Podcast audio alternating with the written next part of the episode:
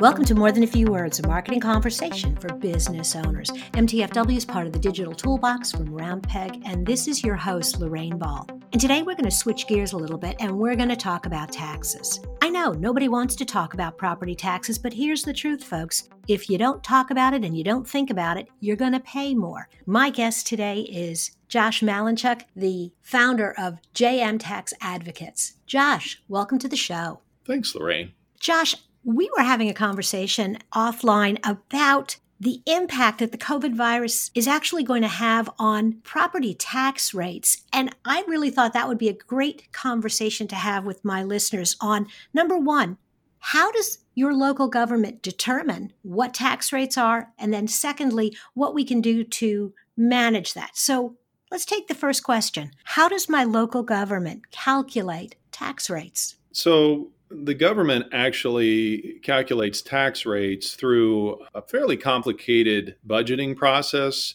that happens towards the end of the year, maybe beginning of, of the calendar year.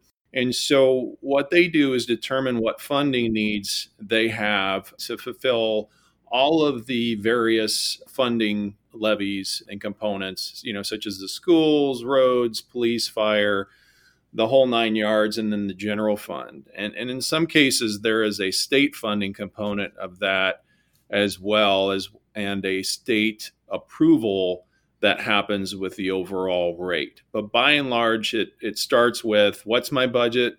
And then the second part is, well, what is my assessment base in total across all property types? And how does that end up supporting my budget as part of burdening the businesses with an allocated property tax type bill process. Okay, so from a local government and from our state government perspective, this year there's going to be a lot of cash outlays to cover all sorts of support programs that are kind of outside of the norm, whether it's higher unemployment insurance at the state level and just all sorts of higher support functions. And those bills are going to have to get paid. And so there is a potential, if I'm hearing you correctly, that that's going to impact the tax rate that businesses see on their property tax next year. And so there's no way to accurately predict exactly what's going to happen next year because there's so many moving parts with, with support, with government support, support for individual citizens.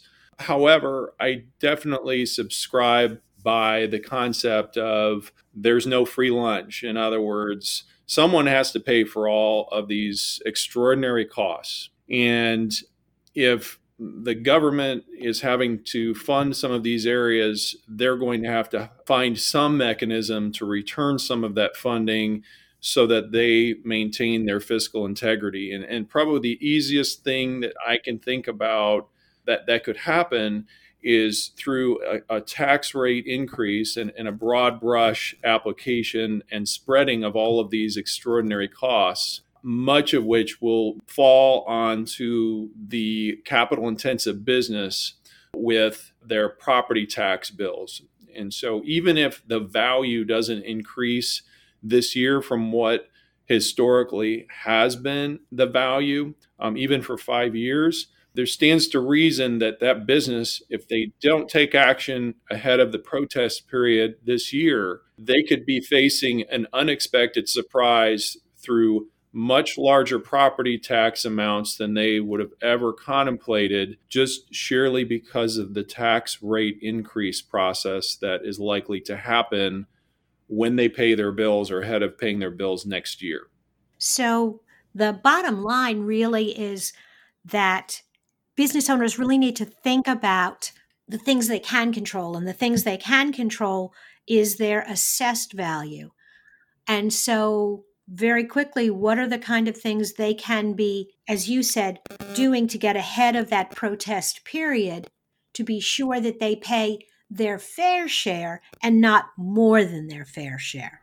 So, you know, just to clarify, Lorraine, as you said, you, you can control what you can control, and you can't control certain aspects of that property tax bill. So that's what make pro- makes property tax management somewhat unique. You can't actually challenge the property tax. You can't challenge the rate usually. The only thing in many cases that you can control is what your assessment level is. So, in other words, what is your assessed market value as determined by either the assessor or if you file your own personal property tax return, you as a self reporting agent will determine many aspects of that personal property assessment as well. And so the prudent thing is is always to scrutinize whether you're paying an accurate, fair, and equitable level with your assessed value, whether it's real or personal property tax driven. To do that, the starting point is typically looking at the assessment, creating an analysis, and filing an appeal ahead of the property tax protest deadline, which many of which are, are already expiring as we speak and will continue on through the, uh, the summer. It always helps, and I know this may sound a little self serving, but it always helps to have an experienced navigator that knows how to advocate and, and address the, the appeal timetables appropriately and then also uh, with that requisite valuation knowledge to recognize when a business is overpaying their property taxes because of a differential between the assessed value as deemed by the assessor or the business compared to someone who has many many years of experience and what their perspective what they see with a correct level of assessment. And usually there's a big difference between the two about 80% of the time, we do find differences that can make a material impact. And so, our suggestion would be to closely scrutinize the assessments with an experienced process to bring transparency to the assessed value and to act ahead of all of these key appeal, protest, and amendment deadlines. Acting on your key deadlines will help minimize your surprises next year and lighten the impact of any of those tax rate increases that we discussed, Lorraine, on this discussion, because you don't want to be sorry next year when you see your tax bill, because by the time that you receive your tax bill, it will likely be too late to change the property tax for that year. And so you'll be in the overpayment position and possibly regretting not addressing this earlier on when you can actually influence and, and lower your assessment, which again is the area that you can control now so that there's no surprises next year come tax bill payment time. Josh, this information has been so helpful. Thanks again for joining us. If you've enjoyed this conversation, be sure to look for More Than a Few Words wherever you listen to podcasts. This has been another episode of More Than a Few Words. Thanks for listening.